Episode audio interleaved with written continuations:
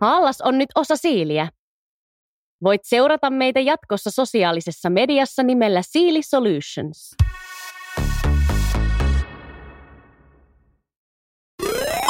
Kuuntelet Haalaksen parempaa bittiä podcastia. Mun nimi on Matti Linna. Tällä kertaa meillä on vieraana Maria Uhari Pakkaliin, SOK muotoilujohtaja. Hei, tervetuloa lämpimästi podcastiin Maria. Tuota, kerrotko hieman itsestäsi alkuun? Kiitos Matti, tosi hieno olla täällä. Kiitos kutsusta ja kerronko hieman alkuun. Tämä on aina just vaikea, vaikea kyssäri heti alkuun laittaa, että pystyykö vain kertoa hieman, mutta tiivistäen mä oon parikymmentä vuotta ollut niin kuin muotoilualalla. Tai mä nykyään kutsun sitä muotoiluksi, mutta alkuunhan se oli niin kuin enemmän softa-kehitystä, softa-designia. Eli on 2000-luvun alussa aloittanut Vallilassa, Helsingissä, Sonerassa. Ja hauskasti nyt pyörähtänyt takaisin itse asiassa SL alkavaan yrityksen, eli SOKlle sinne Vallilaan. Sen mä täysin just nyt. Et sen, sen mä oon ymmärtänyt, että tässä on pieni pyörähdys takaisin Vallilaan, mutta siinä on paljon tapahtunut matkan aikana. Eli mä oon aloittanut enemmän käytettävyydestä, käyttöliittymäsuunnittelusta – sitten siirtynyt enemmän UX-designiin. Oltiin kuusi vuotta perheen kanssa ulkomailla Berliinissä. Siellä menin sitten Nokiaan tai Nokialle ja jatkoin vielä Suomessakin ja pikkuhiljaa sitten aloin siirtyyn niin kuin UX program management puolelle, eli enemmän huolehtiin siitä, että ei enää, että käyttöliittymät on ok, vaan että se työskentelytapa liiketoiminnan tekin ja designin kanssa toimii. Ja sitten huomasin, että no ei tämmöinen projektimanageraus ole ihan mun juttu, että kyllä mä enemmän haluan vielä vaikuttaa sisältöön. Ja sitten 2014 on enemmän lähtenyt siihen niin kuin muotoilujohtamiseen. Perustanut kaksi muotoiluorganisaatio, niin kuin in-house-organisaatio ja nyt sitten on saanut tämmöisen ison tiimin SOK, joka on nyt sitten viimeisen vuoden aikana kasvanutkin. Telekomia on paljon siellä uralla ja energia ja nyt sitten meillä on S-ryhmällä aika monta liiketoimintoa, mitä, minkä kanssa me työskennellään. Olisiko siinä tiivistäen? Paitsi anteeksi, mun on ihan pakko lisätä.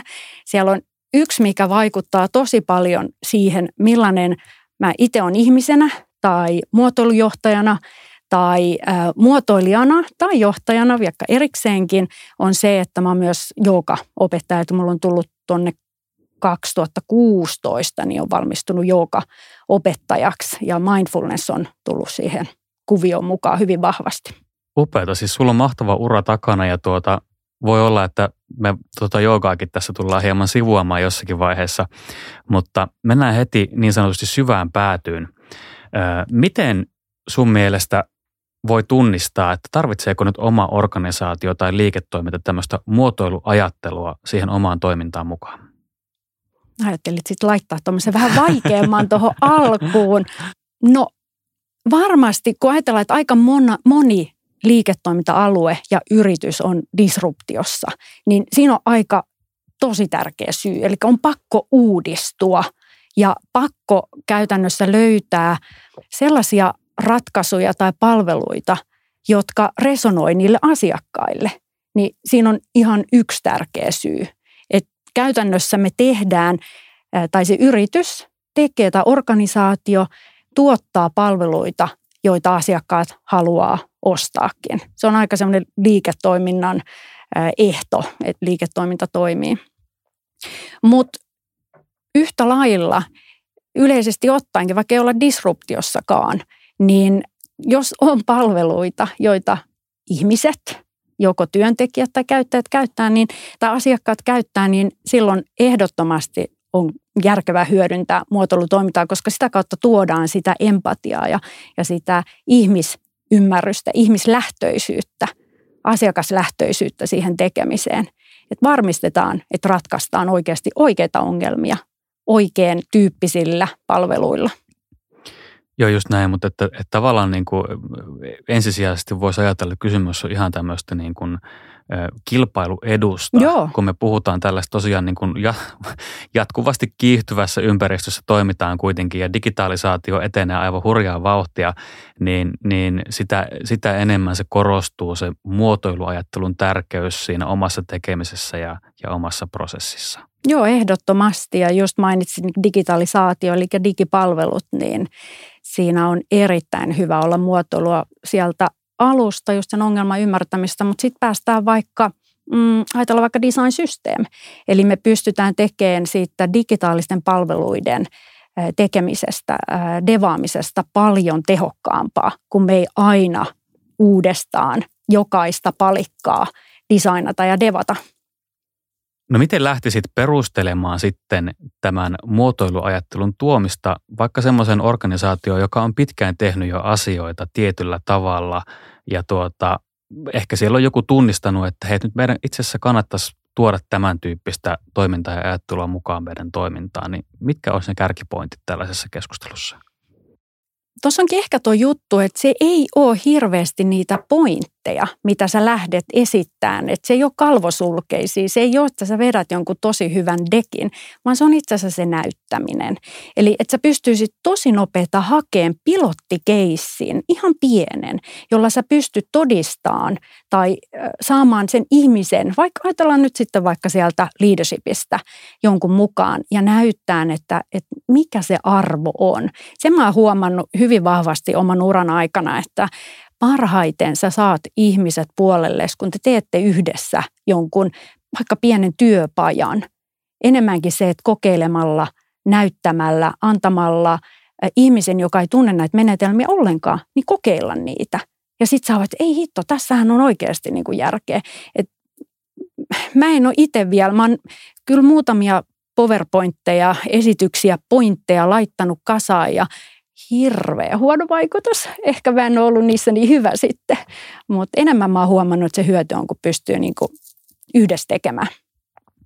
Tätä ajatusta voisi varmaan soveltaa oikeastaan mihin tahansa muutostyöhön, kun lähdetään muuttamaan olemassa olevia toimintamalleja, että, että se sitouttaminen ja hyötyjen demonstroiminen on aivan kriittisiä siinä, että saadaan ihmiset oikeasti vakuuttuneeksi siitä, että tässä hommassa on jotakin järkeä. Just näin. Että tota, varmasti löytyy paljon tarinoita siitä, että on mietitty jollakin taholla, on se sitten johto tai joku ulkoinen konsultti tai kuka tahansa, joka on miettinyt, että hei näin teidän kannattaa tehdä juttuja. Sitten on vedetty se dekki läpi ja lopputulos onkin ollut, että no mikään ei muuttunut.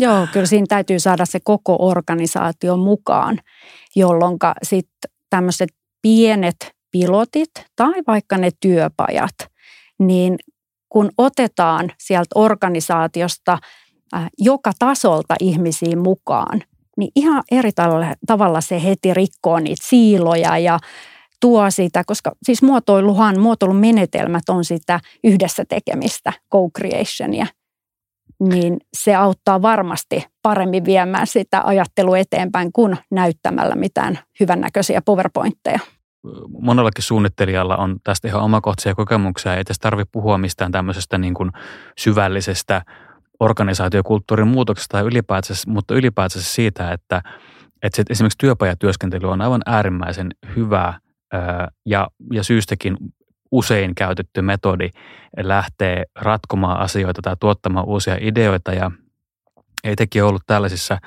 niin kuin muutamissa työpajoissa mukana, jossa on selvästi ollut, että jos osallistujat ei ole vaikka etukäteen välttämättä ihan kauhean hyvin tiennyt tai ymmärtänyt, että mitä sitä oikein on, ehkä asenne on ollut hieman epäileväinen siihen alkuun, mutta sitten kun se on menty läpi ja tehty se homma yhdessä, niin kyllä se yleensä lähestulkoon poikkeuksetta se lopputulos, niin se näkyy positiivisena ja hyvänä ja, ja, ja myös semmoisena niin kuin niille osallistujille hyvänä kokemuksena, että hei, tähän oikeasti kannatti, että tästä tuli hyviä juttuja ulos ja, ja nyt ymmärrän tätä asiaa paremmin. Joo, sieltä tulee niin kuin suoraan se arvo.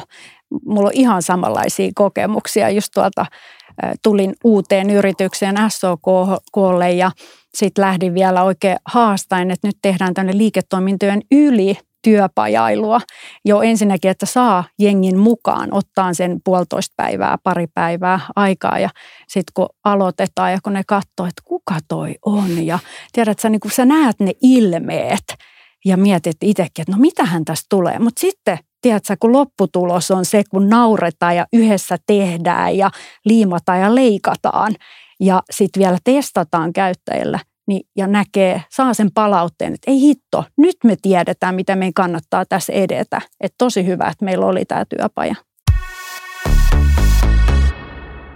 Tuosta päästäänkin tähän meidän seuraavaan asiaan, eli kun puhuit tästä nyt liiketoimintojen ylitehtävästä työstä, niin tuota, onko tässä jotakin sellaista sun kokemuksen mukaan sellaisia niin kuin erityisiä asioita, joita pitäisi ottaa huomioon, kun jos puhutaan vaikka organisaatiossa eri osastoista, jotka on tottunut ehkä tekemään hyvinkin itsenäisesti asioita, niin miten nämä kaikki saadaan sitten sitoutumaan siihen samaan tekemisen malliin? No tota voisi nyt miettiä aika moneltakin kannalta, tota ää, aspektia. Eli kyllähän se vaatii, jos halutaan, että me käytännössä tehdään ää, asiakaskeskeistä – tai asiakaskeskeisesti, asiakaslähtöisesti niitä palveluita ja kehitetään palveluita, niin silloinhan me ei enää voida ajatella siilomaisesti, vaan meidän pitää ottaa esimerkiksi asiakaspolku siihen keskiöön ja se tekeminen jaetaan vaikka asiakaspolun mukaan ja sitten sulla on siellä niin kuin kaikki eri äm, organisaation osat on käytännössä tukemassa sitten vaikka alkuvaihetta, keskivaihetta ja loppuvaihetta. Mutta se, on, se voi olla jo iso muutos niin kuin organisatorisesti. Että se ei ole semmoinen, jonka sä voit vaan sanoa, että näin tehdään, vaan sehän täytyy jo sitten siinä organisaation setupissa käytännössä sopia. Mutta senkin sä voit lähteä niillä pienillä kokeiluilla. Eli sä teet vaikka sen työpaja maisesti alkuun liiketoimintojen tai niiden tiimien yli ja lähdet siitä laajentaan – mutta sitten lopulta se voi olla tosiaan iso transformaatio yrityksessä. Mutta periaatteessa ne samat työkalut, mistä tuossa aiemminkin puhuttiin, niin toimii samalla tavalla tässä, että sen yhteisen tekemisen kautta. Joo, siis se on vaan ehkä eri skaalassa. Että sitten toisaalla voi olla, että me työstetään palvelua just tällä vaikka NS-asiakaspolku ajattelutyylillä ja siellä on 30-50 henkeä. Tai sitten se on just työpaja, jossa meillä on viisi henkeä ensin miettimässä sitä. Et kun, jos ajatellaan iso organisaatio, meillä, meilläkin on aika iso organisaatio tosiaan SOKlla, niin siellä on sitten se maturiteetti siinä tekemisessä. Muotoilumaturiteetti on aika vaihteleva eri alueilla. Toi, toi muotoilumaturiteetti on erittäin kiinnostava kysymys ja tota, tästä on olemassa näitä erilaisia malleja, että esimerkiksi toi Danish Design Centerin kehittämä tämmöinen design ladder, eli malli tämmöisen organisaation muotoilukypsyydestä. Siinä on neljä porrasta, lähtien siitä, että ei tehdä yhtään mitään, muotoilu ei millään tavalla kuulu organisaation tekemiseen ja sitten ns. ylimmällä tasolla ollaan siellä, että se muotoilu on aivan siellä niin kuin toiminnan ytimessä ja muotoilu on strategia, jolla saadaan sitä liiketoiminnallista etua. miten koet tämmöisen niin kuin ajattelutavan, onko siitä hyötyä itse asiassa, että me jotenkin arvioidaan sitä, että mikä on organisaation kypsyystaso? Joo. No sitäkin taas voi ajatella niin monelta näkökantilta, että jos haluaa tuoda esimerkiksi johdolle visuaalisesti että missä meidän organisaatio on ja paljonko meillä on vaikka ä, muotoilijoita tai tätä resurssia oikeasti tässä organisaatiossa suhteessa siihen, missä me ollaan myös suhteessa muihin organisaatioihin, niin mun mielestä se on ihan hyvä tapa visualisoida, että se avaa silmät. Että mä itse, tai nyt käytännössä meillä ollaan katsomassa vähän sen InVision-mallin niin kuin pohjalta tota maturiteettia, koska siinähän ei ollenkaan nollatasoa. Mutta mä myönnän, meidän piti lisätä se nollataso, että me laitettiin sinne ja, vielä aivan. se no design-taso, mutta sitten taas kun on sitä designia, niin se on jo sit, niin siinä on niin se viisi eri tasoa, että ollaan siellä niin kuin strategisesti tekemässä ihan uutta äh, bisnestä tai niin kuin dis, disruptoidaan, niin se on mun mielestä hyvä tapa visualisoida ja visualisoida sitä matkaa, mihin me halutaan mennä. Mutta mä en niinku suoraan sanoisi, että se on mitenkään pakonomainen, että meillä on semmoinen design- tai muotoilumaturiteettimittaus. Että se voi myös näkyä vähän semmoisena mm, liian niin kuin, että muotoilusta tulee uskonto, koska sitähän se ei ole, vaan jos me vähän tullaan taaksepäin tai aita laajemmin, niin se on vain yksi menetelmä olla asiakaslähtöinen tai ihmislähtöinen. Ja se on tärkeää. Sama jos me, niin kuin ketteryys, niin siellä on se asiakaslähtöisyyshän on ihan ykkösenä. että käytännössä meidän kannattaa mitata loppupeleissä sitä, kuinka asiakaslähtöisiä me ollaan. Että tehdäänkö me oikeasti, onko se asiakas siellä strategiassa mukana, eikä niin, että se on sitten taas määritelty jotenkin ihan irrallaan. Mutta se on hyvä mitata, jotta sitten näkee, että missä on tällä hetkellä ja sitä kautta pystyy itsellekin miettimään sitä roadmappia, mitä toimenpiteitä meidän täytyy organisaatiossa tehdä. Tehdä sitä näkyväksi. Äärimmäisen tärkeä pointti kyllä, että, että mikään tuommoinen niin tekemisen tapa tai malli tai prosessi tai oikeastaan ihan sama, mistä on kysymys, niin eihän se ole se itseisarvo tosiaan, vaan, vaan se on aina hyvä pitää mielessä, että ketä varten me ollaan tekemässä, mitä me nyt ollaankaan tekemässä.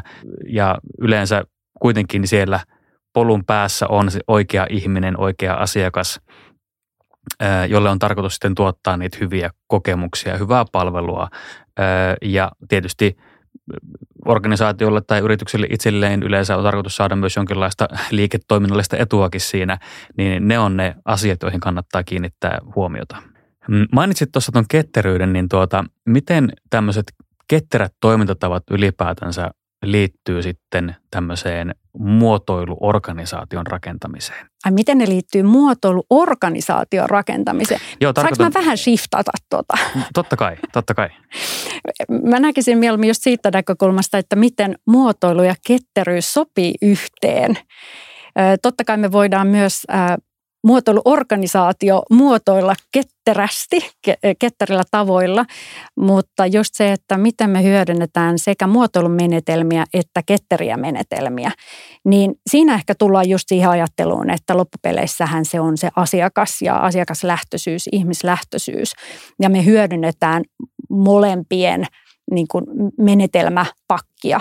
Että jos muotoilusta tulee vahvasti se semmoinen empaattisuus, empatia, kuuntelu, me aidosti halutaan tietää, mikä asiakkaalle tai kuluttajalle on tärkeää, jotta me voi, löydetään sieltä sellaisia asioita, mitä kannattaisi lähteä ratkaisemaan, niin ketteryydellä ehkä me tuodaan sitten ne semmoiset ketterät menetelmät, myös se iteratiivisuus, joka on tietty muotoiluajattelussa yhtä lailla, mutta että me tuodaan siihen se niin kuin ketterät, iteratiiviset menetelmät ja ehkä semmoinen timeboxaus, että sulla ei olekaan niin kuin koko loppuelämä aikaa tehdä jotain, vaan sä vähän rajoitat, tuot siihen timeboxin siihen tekemiseen, jotta sä ö, saat jotain sellaista ulos, jonka sä voit validoida. Ja sit sä taas iteratiivisesti tuut takaisin ja, ja kehität eteenpäin. Et ne tukee toisiaan. Joo, että tähän niin liittyy olennaisesti tämmöinen, että, että, että just, että ei niin kuin istuta niiden asioiden päällä välttämättä liian, liian ei istuta niiden päälle liian pitkään, vaan pyritään saamaan jotakin ulos mahdollisimman nopeasti. Ja erityisesti tuo niin kuin iteratiivisuus siinä, niin kuin sanoitkin, on äärimmäisen tärkeää, että, että jotta me voidaan parantaa sitä, mitä me ollaan tekemässä, meillä täytyy olla toki jotakin, mihin sitten verrata ja meidän täytyy pyrkiä tuottamaan se niin kuin vertailukelpoinen tuotos sitten mahdollisimman nopeasti ulos. MVP-ajattelu liittyy tähän, tähän nyt olennaisesti – vaikka se joskus ehkä hieman ymmärretäänkin, voisiko sanoa väärin siinä mielessä, että MVP saattaa olla toiminnallisesti joku tämmöinen, niin kuin, joka pysyy kasassa suurin piirtein, mutta ennemminkin itse näen sen sillä tavalla, että se on, se on joku asia, joka täyttää jonkun tietyn tarpeen ja tuota, sitten kun se on tehty, niin sen jälkeen me voidaan rakentaa siihen päälle uusia asioita ja parantaa sitä olemassa olevaa. Just näin. Ja itse asiassa mä haluan tuoda tuohon toi MVP on tosiaan taitella, että se on joku oikeasti riliisi jo siinä asiakkaalle jotain, mitä pääsee käpisteleen käyttämään. Ja sen takia tuossa, mä, luulen, että se oli, me tehtiin yhteistyötä Marko Taipaleen kanssa ja hän on tuonut MVE-ajattelun ainakin mun terminologiaan, eli Minimum Viable Experiment. Ja se on mun mielestä ihan hirveän hyvä. Niin siinä tullaan ehkä just siinä samassa, mikä on niin kuin muotoilussa, että mahdollisimman nopeita saadaan se prototyyppi, jotta me päästään testaamaan. Niin mahdollisimman nopeata, kun meillä on joku hypoteesi, olisiko se hypoteesi siitä ongelmasta, ongelma-alueesta tai sitten ratkaisusta, niin saman tien lähdetään se jollakin tavalla validoimaan. Eli tosiaan mietitään, mitä me halutaan oppia ja sitten rakennetaan vaan se minimum viable experiment, jolla me saadaan se oppi. Hei, tämä MVE on mulle ihan täysin uusi käsite, ja tuota, mutta kiitos, otan tämän kyllä välittömästi käyttöön, koska kuulostaa aivan äärimmäisen hyödylliseltä tavalta kehystää tämä asia. Nimenomaan ajatellen sitä, että me tavoitellaan tämmöistä tiettyä testattavaa asiaa, ja sitten siitä lähdetään rakentamaan uusia juttuja. Joo, mä nappaan tuon nyt vielä, koska siis on just näin. Siis moni ajattelee siitä, että kun se MVP, että se täytyy tosiaan olla jotain konkreettista, mikä menee ulos. Ja sitten me ei nähdä siinä kehittämisessä, kun ajatellaan, että meillä on sprintti ja sitten joka sprintissä pitää olla jotain riliisiä, niin sitten me ei nähdäkään sitä arvoa, mitä se MVE tuottaa. Eli se tutkimusvaihe. Yhtä lailla niin kuin muotoilijat, kun ne on mukana siinä prosessissa, niin ne tekee koko ajan sitä käyttäjätutkimusta. Niin yhtä lailla sieltä tulee riliisiä käytännössä asiakkaalle, vaikka se ei vielä olekaan ihan siellä niin kuin asiakasrajapinnassa. Niin sen takia mä kans tykkään toi, että on MVE ja MVP. Miten lähtisit rakentamaan design-organisaatiota jonkun olemassa olevan organisaation sisään, jossa ei välttämättä vielä ole vaikka yhtään suunnittelijaa siinä vaiheessa, kun sinne lähdetään tuomaan tätä uutta toimintatapaa ja toimintamallia mukaan? Joo, mulla onkin nyt 2014 alkaa kokemusta itse asiassa just tosta ja on parikin eri tapaa lähestyä – ensimmäinen organisaatio, jossa lähettiin rakentaan in-house-organisaatio, in-house design-organisaatio tai design-tiimiä, niin käytännössä se lähti just tuosta, että minä olin se ensimmäinen in-house-designeri. Vähän oltiin ostettu jo ulkoa, eli oli jo konsultteja siinä mukana. Eli lähdettiin hyvin pienillä resursseilla, nyt mä puhun ihmisestä resurssina, mutta hyvin pienillä resursseilla rakentaa sitä muotoiluajattelua sinne organisaatioon. Kun sitten mä kohtatun siihen, että mikä on ehkä hyvä tapa, niin toinen tapa oli sitten taas sen tyyppinen, että oltiin jo ajateltiin vähän niin kuin hankkeena sitä, että tuodaan sitä muotoiluajattelua tähän organisaatioon. Tehdään asiakaslähtöisesti, asiakaskeskeisesti. Ja oltiin otettu jo saman tien melkein 30 konsulttia. Tiedätkö, niin kuin armeija muotoilijoita tekeen jo sitä muutosta. Ja samalla rekrytoitiin käytännössä se sisäinen designeri tai se liideri siihen. Eikä niin, että oltaisiin eka otettu yksi, joka lähtee yksi rakentaa, vaan niin, että meillä oli jo muutos vahvasti käynnissä. Ja sitten lähdettiin rakentamaan niin kuin käytännössä pikkuhiljaa vaihtaa sitä tasapainoa eksteistä in-house designereiksi. Ja mä näen siinä suuren eron. Se oli niin kuin hauska, että on ollut mahdollisuus kokea nämä molemmat.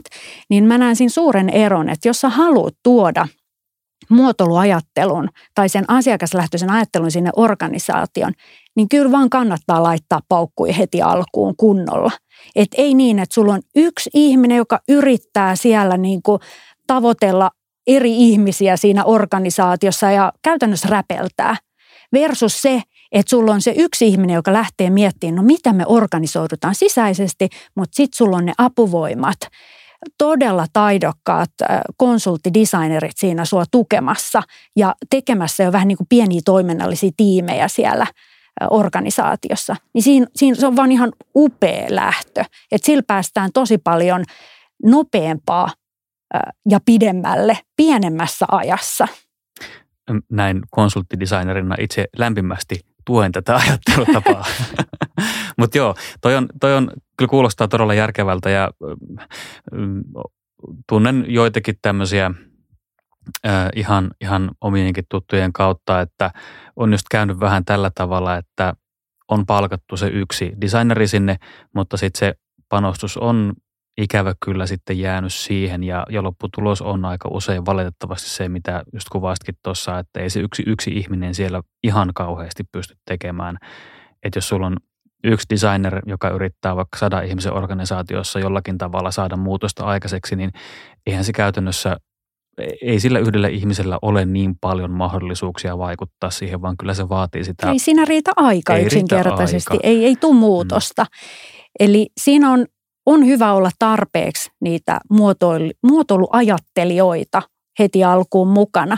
Ja sen lisäksi saman tien olla niitä pieniä projekteja tai pilotteja tai toiminnallisia tiimejä, jossa käytännössä tehdään konkreettisia asioita. Eli heti sulla on jotain konkreettia, että et sä lähde vaan niin kuin maalailleen organisaation rakenteita tai prosesseja, vaan että sulla on niitä pieniä onnistumisia tai mahdollisuus pienille onnistumiselle heti siinä ympärillä.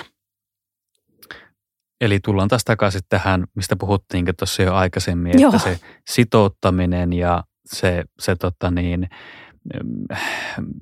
hyödyn näyttäminen sille yhteiselle tekemiselle ja niin edespäin nousee tässäkin sitten hyvin tärkeäseen asemaan. Just näin. Mainitsit tuossa aikaisemmin empatian ja sen empatian yhteyden tämmöisen muotoiluajatteluun. Itse näen tämän siinä mielessä äärimmäisen tärkeänä, että tuota, se, jotta me voidaan tehdä asioita käyttäjälähtöisesti, niin meidän täytyy kyetä myös sitten asettumaan sen käyttäjän ihmisen kenkiin. Eli toisin sanoen kysymys on, on empatiasta. Mutta minkälaisia menetelmiä tai toimintatapoja sun kokemuksen mukaan olisi hyvä käyttää, että voitaisiin sitä empatian tasoa yleisesti lisätä, lisätä siinä organisaation tekemisessä? Joo, empatia on tosi, tosi tärkeää muotoilussa, että sä niin kuin pysähdyt kuunteleen aidosti ja näkeen aidosti, observoimaan aidosti, minkälaisia tarpeita tai haasteita sillä käyttäjällä tai asiakkaalla tai kuluttajalla ihmisellä on, ilman että sä lähdet itse heti niin kuin tuomaan sitä sun omaa arvomaailmaa siihen. Eli niin kuin puhtaalta pöydältä tai puhtaalla mielellä lähestyt jokaista kohtaamista, kun, kun sä teet haastatteluja ja vastaavaa. Ja jos ajatellaan niitä menetelmiä, niin haastattelun mä mainitsin tietty heti. Sehän on niin kuin kaikista helpoin tapa mennä jutteleen ja mennä jutteleen ilman, että sulla on jo ajatusta jostain konseptista tai prototyypistä tai ratkaisusta, vaan että menet ihan vaan jutteleen ja kuunteleen, millainen ihmisen arki on. Se on semmoinen, mitä jos ajatellaan, että pitää just tämmöisiä työpajoja, niin ihan ensimmäinen tai helpoin menetelmä, jota yleensä aina käytetään, että laitetaan ne osallistujat tekeen itse haastatteluja. Ja se on hauska, kun se saattaa vähän jännittää. Niin varsinkin, jos ei ole koskaan tehnyt sellaista aikaisemmin, niin se on aivan, luontevaa. Öö, mutta eli joo, toi on todella kiinnostava ajatus. Itse kun ö, joskus puhutaan niin kuin co-design, co-creation, eli tällaisia tuodaan niitä, niitä käyttäjiä mukaan siihen prosessiin, mutta, mutta tämäkin on tosi hyvä ajatus, että itse asiassa, että, että laitetaan ihmiset oikeasti itse juttelemaan niille ihmisille ja, ja miettimään sitä, että, tai niin kuin selvittämään sitä, että mitkä, mitkä on meidän asiakkaiden ongelmia ja mitkä heidän taustoja on niin edespäin. Ehdottomasti. Siis toi on edellisessä tiimissä ensimmäinen henkilö, jonka mä rekrytoin siihen tiimiin, siihen meidän sisäiseen in-house-tiimiin, oli itse asiassa mm, tutkija – ja ajatus ei ollut se, että jatkossa muotoilu tai muotoilutiimi tekisi aina ne tutkimukset ja sitten me tehtäisiin joku raportti, että me käytäisiin haastattelee ja sitten me tehdään joku raportti. Vaan itse asiassa hänen tavoite oli vähentää koko ajan tutkimuksen määrää ja saada tiimit ympärillä, eli vaikka product ownerit tai devarit tekeen niitä haastatteluja, tekeen sitä tutkimusta. Eli käännettiin se just toistepäin, koska se ei riitä, että sä luet raportin. Ei se ole ihmisen saappaisiin hyppäämistä, että sä luet raportin. Eihän se siinä mitään tunnetta. Sä et oikeasti pääde käsiksi. Mutta nyt vaikka ajatellaan, että joku tulisi tähän tilaan observoimaan meitä, niin sehän saisi siitä paljon enemmän irti kuin sen, että sä olisit Matti nyt kirjoittanut tästä raportin, että no he kaksi ihmistä siinä jutteli ja välillä ne hymyili ja välillä ne tärisi ja jännitti tai, tai mitä tahansa. Eli sä saat niin paljon enemmän irti, kun sä oot itse siinä tilanteessa. Niin sen takia se on niin ihan paras tapa käytännössä lähteä sille niin empatian polulle että sä aidosti näet, että missä se ihminen straklaa, koska sitten se sulle jää se muistijälki ja sen jälkeen sä viet sitä viestiä eteenpäin. Osa muotoiluhan on se niin kuin storytelling, eli sä viet sitä viestiä eteenpäin, että mitä muutoksia meidän täytyy tehdä. Tämä meidän palvelu, tämä ei toimi. Meidän on pakko muuttaa.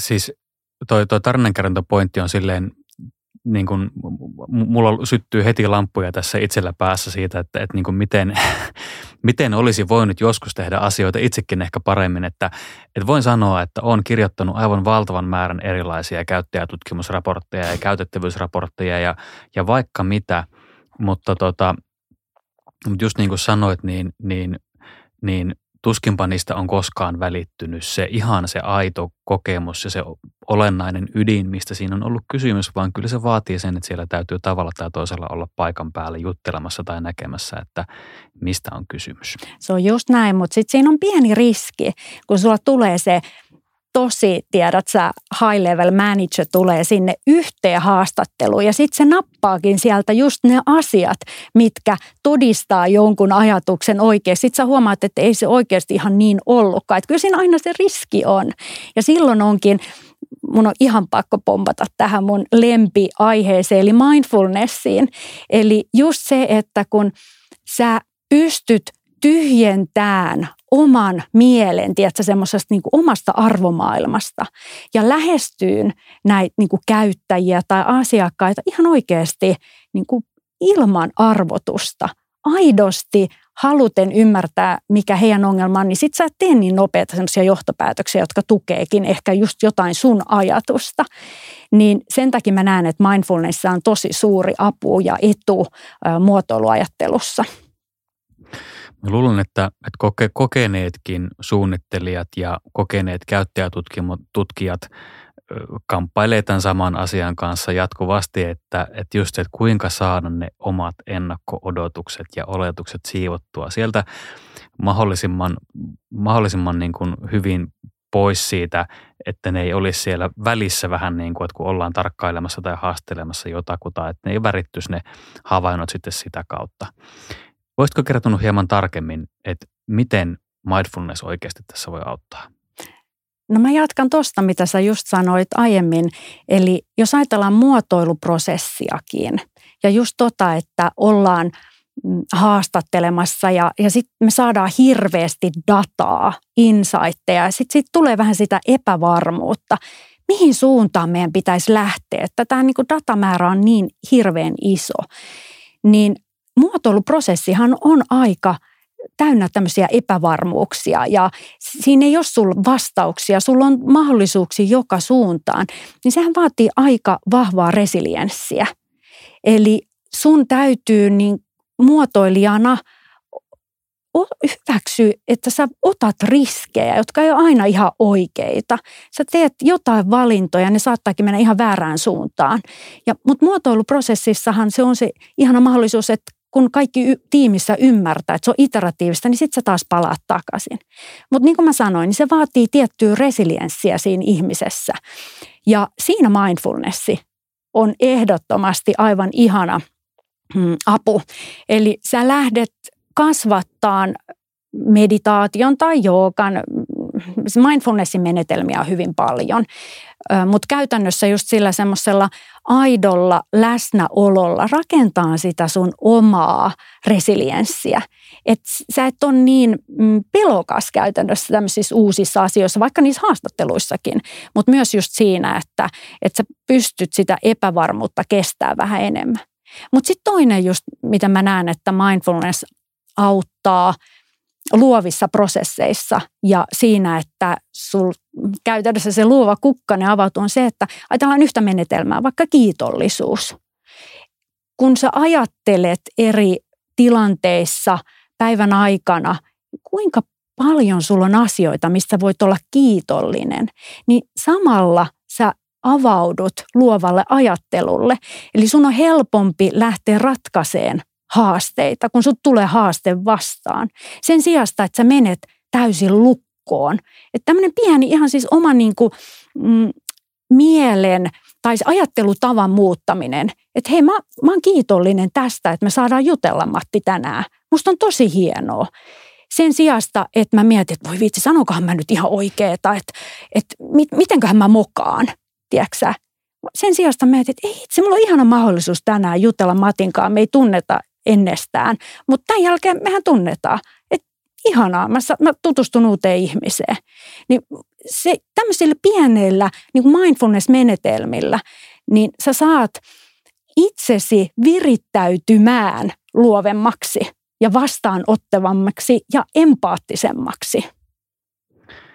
Siis tunne on ehdottomasti molemminpuolinen ja et, et upeata, että ollaan tässä keskustelemassa. Ja voin, voin sanoa omalta osaltani myös, että tuota, että ehkä vähän etukäteen jännitti, mutta yritän ehdottomasti omaksua tämän lähestymistavan nyt sitten tästä eteenpäin myös tähänkin hommaan, että musta tuntuu, että mitä sanoit tuosta resilienssistä, niin, niin se on yksi suunnittelijan tämmöisiä niin kuin keskeisimpiä ehkä henkisiä ominaisuuksia, että pystyy sietämään sitä epävarmuutta, joka Joo. yleensä tavalla tai toisella on sisäänrakennettuna siihen ihan sama, mitä me ollaan tekemässä.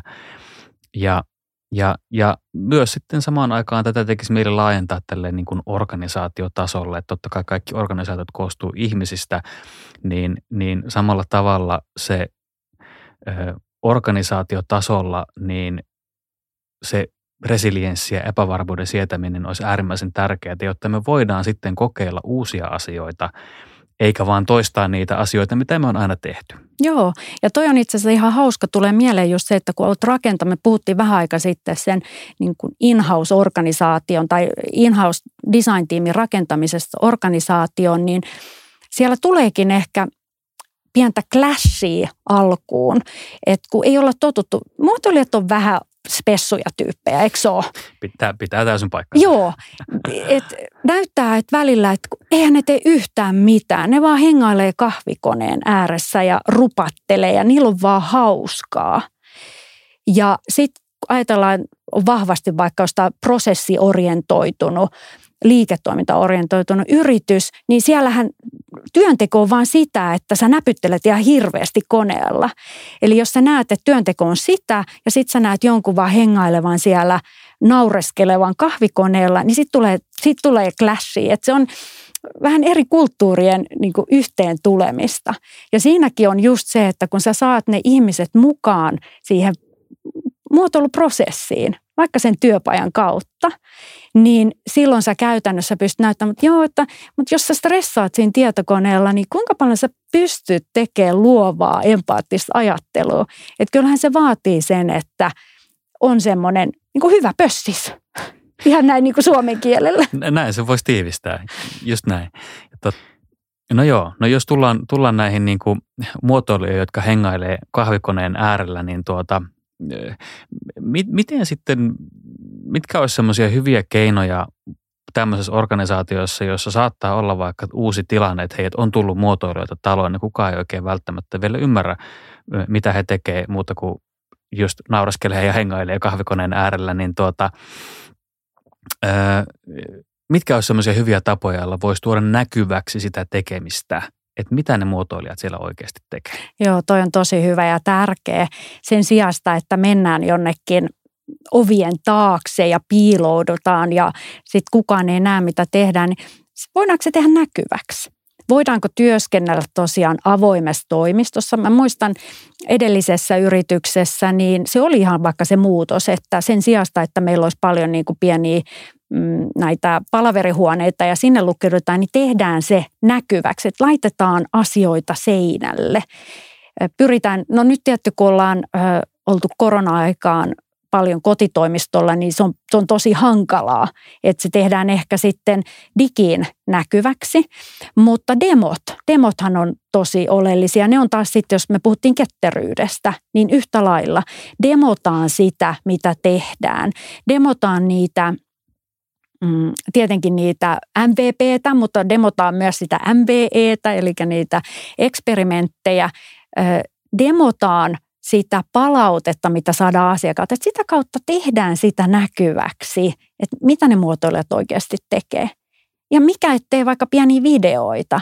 Että mä yllätin itseni, harjoittelin tämän Adoben, mikä se on se tota, videotyökalu. Se oli suhtkot hankala – en selkeästi edes muista nimeäkään, mutta iMovie ei taipunut mun äh, kriteerien äh, tasolle.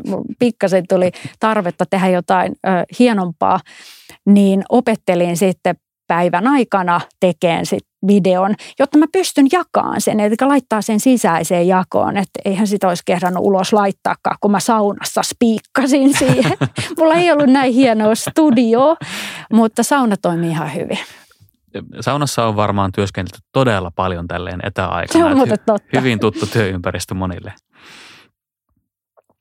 Joo, mutta just näin, eli tuodaan näkyväksi sitä, että mitä me tehdään. Ja tuo video, videovinkki on todella hyvä myös, että, että tuota, voidaan rakentaa siihen vaikka joku tietty tarina tai joku niin kuin tarkkaan etukäteen mietitty juttu, että et, jossa tulee joku tietty lopputulos, että tätä me teimme ja tämä siitä sitten tuli.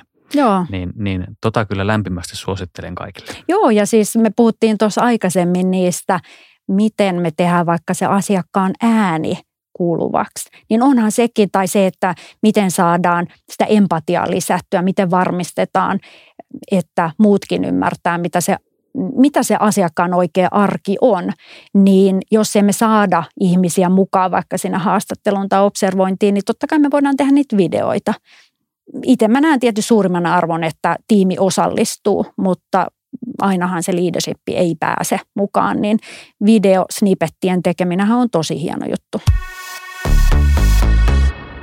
Me on himpun verran sivuttu luovuutta tälleen hyvin yleisellä tasolla, tuota, menemättä nyt tarkemmin siihen, että mitä luovuus ylipäätänsä on, mutta ää, mitä ajattelet, että voidaanko me semmoisen niin kuin muotoiluajattelun kautta, niiden muotoilumenetelmien kautta, ehkä sen empatian kautta tuoda sitten jollakin tavalla lisää semmoista luovaa ongelmanratkaisua siihen, että miten organisaatiot ylipäätänsä toimii?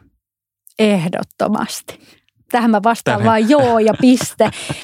Mutta sitähän ne on ne muotoilun menetelmät, että sä hyödynnät, ja siis järkevintähän niitä on hyödyntää sellaiseen ongelmaan, että sä et oikeasti ihan tarkkaan edes tiedäkään, mikä on vielä ongelma, niin sähän tartteet just niitä luovia menetelmiä siihen ongelman ratkaisuun tai ongelman hahmottamiseen ehdottomasti. Ja mun mielestä aika kiva, kun siis eihän siihen se riitä, että sä osaat käyttää templateja. Sä otat vaan jonkun templan sieltä ja, ja sit sä alat täyttää. Niin sunhan täytyy se vahvasti ymmärtää. Mutta toisaalta ne templateit on mun mielestä ihania niin kuin sille organisaatiolle, joka ei vielä ihan tiedä, niin ne on hirveän konkreettisia, visuaalisia – joihin kun sä saat jonkun hyvän fasilitoja, että käydään läpi, mitä me tässä yritetään, niin sun on helpompi palata sitten takaisin ja käyttää uudestaan. Eli silloin mm. se luovuus – käytännössä myös vähän jää sinne, kun sä saat sen kosketuksen siihen. Joo, että on, on vähän semmoista jotakin, mihin niin tarttua kiinni, tästä lähdetään liikkeelle ja sitä kautta saada sitä omaa ajattelua ehkä vapautettua tietyllä tavalla. Joo, toi on oikeastaan aika hyvä ö, termi, niin kuin vapauttaa. Ja siinä taas mun mielestä tullaan taas lähemmäksi sinne sitä mindfulnessin puolta, mm. että miten me voidaan tukea. Ajatella vaikka työpajan alussa, että me hiljennytään hetki ollaan vaan ja tiedät se niin kuin, me oltaisiin itse asiassa voitu ennen kuin me aloitettiin, jos mä olisin ymmärtänyt, että se on jännittää, niin me oltaisiin vaan tiedät, sä voitu hetki vaan olla hengittää ja niin kuin, keskittyä sinne omaan sisäiseen ääneen ja sinne hengitykseen, niin samaa tehdään just työpajassa.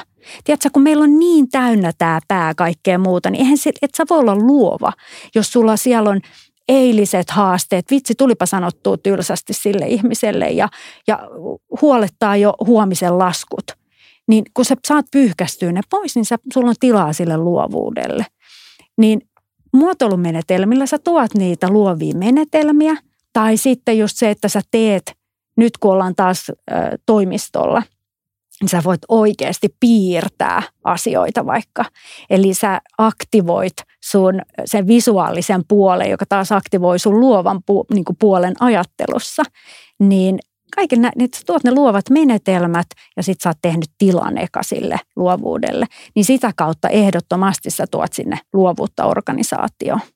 Niin sä ajattelet asioita vähän uudella tapaa. Nimenomaan. Ja sitten jos va, va, varsinkin jos nyt hieman tälleen kliseisesti ja kärjestäen voisi sanoa, että elämme tällaisessa tehokkuusorientoituneessa kulttuurissa, jos asioiden pitää tapahtua nopeasti ja tehokkaasti ja tota, varsinkin tälleen korona-aikaan, niin eh, en usko, että olen ainut jollain kokemuksia tästä, että on päivä saatettu laittaa täyteen palavereja sillä tavalla, että sulla on niin kuin suurin piirtein aikaa vetää henkeä niin kuin palaverien välissä. Niin varsinkin tällaisessa toimintaympäristössä, että niin olisipa mahtavaa, kun me voitaisiin tehdä just joku tommonen pieni pysähtyminen aina. Niin miten paljon se toisi uutta virtaa ja uutta näkökulmaa sen sijaan, että juostaisi vaan pää kolmantena jalkana tilaisuudesta toiseen ja yritettäisiin hoitaa asiat vaan nopeasti alta pois. No just näin. Käytännössä sähän oot vielä edellisessä palverissa, kun sä aloitat toisen, tai siellä aiemmassa sä jo pohdit sitä seuraavaa. Niin sen sijasta, että sä niin kuin katkaiset sen, ja sit sä oot sen jälkeen täysin läsnä. Sä oot täysin siinä, mitä sä teet. Et silloinhan se multitaskaaminen pitäisi niin kuin yhtä lailla jättää pois. Se on tietty just näinä päivinä, kun on, ollaan kotitoimistolla, käytetään Teamsia, niin helposti tulee tehtyä tämän tyyppistä. Mutta sitten kun sä laitatkin sen läsnäolon, niin se tehokkuushan vaan nousee. Ja sama on siinä, ajatellaan työpajaa, jonka sä aloitat yhteisesti, vaikka just hiljentyen, niin sä paljon tehokkaammin lähdet siihen tiimityöskentelyyn. Et sehän lisää, niin kuin pysähtyminen lisää tehokkuutta ja samalla sitä luovuutta. Musta tuntuu, että me voitaisiin puhua kokonainen jakso pelkästään siitä, että miten me voitaisiin tehdä tämä tällaisessa etäympäristössä, koska siellä ne nämä tämmöiset kysymykset ehkä vielä oikein kärjistyykin, mutta toisaalta on, on sitä tärkeämpiä. Että tota, mutta, mutta, mutta mun täytyy sanoa, että tämä on, tämä on, tämä on tietysti henk, kaikille henkilökohtaista ja omista, omista lähtökohdista riippuva juttu, mutta tuota, itse kyllä tykkään siitä, että on voinut palata toimistolle. Muun muassa just tämän takia, että just se, niin kuin, se, se läsnäolo siellä jo itsessään tuntuu, että se ruokkii sitä omaa, omaa niin kuin ajattelua ihan eri tavalla – kuin että sitten olisi vaan siellä kotitoimistolla ja istu siinä Teams-palaverissa. Olisiko sulla jotakin oppimiskokemusta, jonka haluaisit tässä kohtaa jakaa? Jotain, mitä on tapahtunut sun uravaralla? Tuo oli ihana, kun sä ennen tätä, että me tavattiin tänään, niin vähän vinkkasit, että sä saatat tämän tyyppistä kysyä. Ja se olikin mun mielestä yksi ihana syy tulla, jos tämä podcasti, että sai vähän reflektoida. Tuli reflektoitua niin kuin tämmöistäkin asiaa etukäteen. Ja kyllähän tässä nyt jo jonkinmoisia oppimiskokemuksia on tullut ja mä itse asiassa kaivaisinkin vähän tuolta kauempaa. Me asuttiin perheen kanssa Berliinissä kuusi vuotta ja mä olin siellä noin niin kuin Berliinissä pari vuotta Nokiassa tai Nokialla duunissa. Mä aloitin Gate 5 Berliinissä ja Mm, tein autonavigaatio. Siinä oli kyllä ensimmäinen semmoinen ihana merkityksellinen projekti tai merkityksellinen työpaikka, että kukapa ei tarvitsisi tuollaisessa isossa kaupungissa navigaatio. Että se oli vielä niin hauska, että eihän mulla navigaatiosta ollut mitään kokemusta etukäteen. Ja silloin kun oli siinä rekryprosessissa, niin multa kysyttiin, että – haluanko mä tehdä auto- vai kävelynavigaatio. Ja mä ajattelin, että Hmm, ehkä mulla on enemmän annettavaa tuohon autonavigaatioon, koska mä olin ajellut aika paljon autolla siellä Berliinissä. Mä olin pari vuotta aika himassa lasten kanssa, ne oli tosi pieniä, niin olin ajellut paljon ja TomTomin op, op, niin opastamana navigaatiojärjestelmään, että mennään sillä. Ja siinä on ehkä just se yksi oppi, mikä mun mielestä on, niin kuin kannattaa jokaisen muotoilijan tai ihan kenen tahansa pitää mielessä, että kun on ne menetelmät, niin muotoilijathan voi tehdä ihan mitä vaan. Siis käytännössä eihän sillä kontentilla ole mitään väliä, vaan sulla on ne menetelmät ja just se luotto siihen, että ei mun tarvitse tietää, vaan se tulee, sä ammennat sen sieltä käyttäjältä, asiakkaalta. Ja siinä on se just se käyttäjätutkimuksen tekemisen tärkeys. Että sä teet sen hyvän pohjatyön, jotta sä siitä sit ammennat, jos niitä oikeita ratkaisuja. Mutta se on niinku hieno juttu, että sä voit hypätä oikeastaan ihan mille alueelle tahansa. Ja jatkaen tosta, kun sulla on tosi hyvä ja vahva se käyttäjätutkimus ja UX-työ tehtynä siellä taustalla, niin sitten kun sulle tuleekin joku isompi pomo, tässä tapauksessa se oli nimiä mainitsematta, niin taisi olla tuolta Microsoftin puolelta, niin tulee ja kysyy ja vähän haastaakin, että no minkä takia tämä autonavigaatio on vähän erinäköinen kuin nämä muut tässä puhelimessa – niin sulla onkin siellä vastauksia. No joo, sen on pakko olla, koska sä oot siinä autokontekstissa. Ei ne nappulat voi ollakaan niin pieniä, kun ne on sitten taas siinä normikäytössä. Eli sulla on se varmuus ja vahvuus kertoo, että miksi sitä ei voida muuttaa. Ja sen jälkeen isompi pomokin, niin mm, okei, okay, asia selvä. Että siitä ei tuukkaan semmoista haastoa.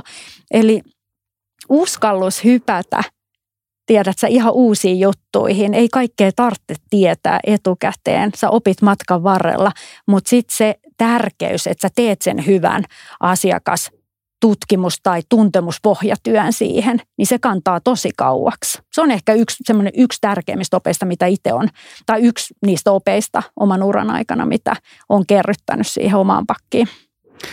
Tuosta poimin myös sen, että tuossahan on loistava esimerkki siitä, että miten on lisätty empatiaa sen muotoilutyön kautta, kun on, on siis, että meillä on selvästi pystytään näyttämään, että hei, että tosiaan ei tämä ratkaisu toimi tällaisessa ympäristössä, vaan meidän täytyy tehdä jotakin muuta.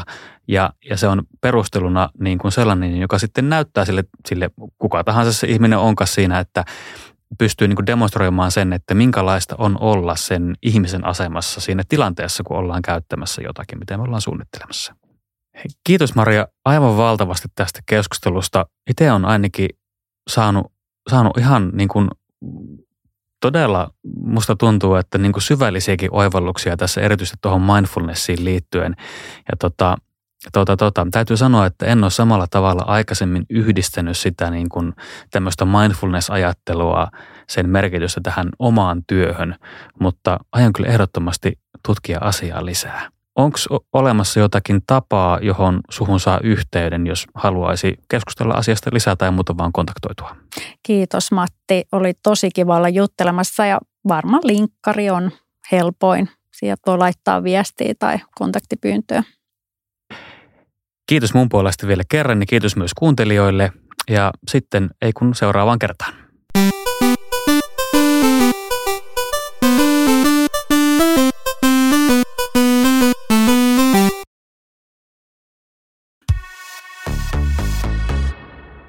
Haallas on nyt osa Siiliä. Voit seurata meitä jatkossa sosiaalisessa mediassa nimellä Siili Solutions.